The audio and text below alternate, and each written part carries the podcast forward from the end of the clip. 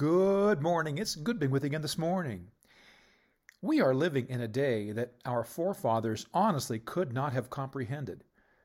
Advancements in technology has created a world completely foreign to earlier generations. There are references in the book of Revelation that begin to make sense that only those alive today can understand. The world will soon be thrown into a time of upheaval, bringing changes that had never been seen before. The events that will occur during the tribulation will reshape the earth's topography, alter the seasons, make adjustments in the length of days, and literally create a life unrecognizable to us today. Tragically, a far worse condition described than even the devastation to the earth will be the state of the hearts of mankind.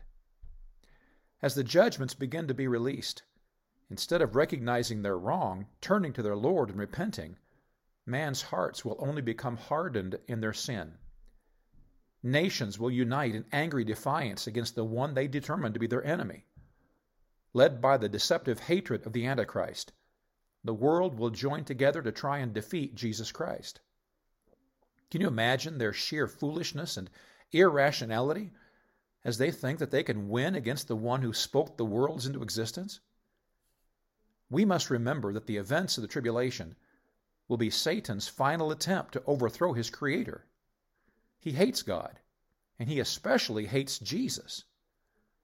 When Christ died on the cross and rose again, Satan's plan and power were destroyed. He doubled down in his futile efforts to wreak as much havoc in the world as possible in the time that he had. With him, he would take as many proud and defiant followers as he could. Thanks be to God, we know how things will turn out.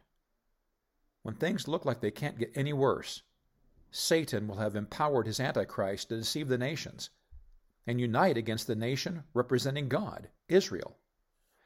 The sky will then split open, and Jesus will lead his army from the skies to single handedly destroy his enemies by the power of his word. In that moment, the world will recognize the power and greatness of the one they had set up as their enemy.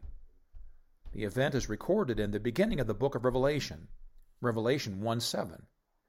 Behold, he cometh with clouds, and every eye shall see him, and they also which pierced him and all kindreds of the earth shall wail because of him. Even so, Amen. At once, that nation which had been responsible for rejecting Jesus as their Messiah, and through a series of unlawful courts had condemned and crucified him, will realize they had been dreadfully wrong. Jesus of Nazareth, the son of a carpenter, had actually come to be their Messiah, their Redeemer, and they killed him. From the depths of their souls, a hopeless cry of despair will begin to fill the atmosphere. They will begin to see that all of the horrible judgments they had endured had been because of their arrogance and defiance. They were now facing the King of the universe, and all they could do was mournfully wail. The cry of God's rebellious Israel would be heard and then acknowledged by the other nations, as one by one the world empires realized their mortal enemy has appeared in great power, not at all weakened by their rebellion. Every eye will see him in that day. It is up to us to show them the mercy that he is still extending to them today before it's too late. So let's faithfully share him with the world. God bless you today. I love you.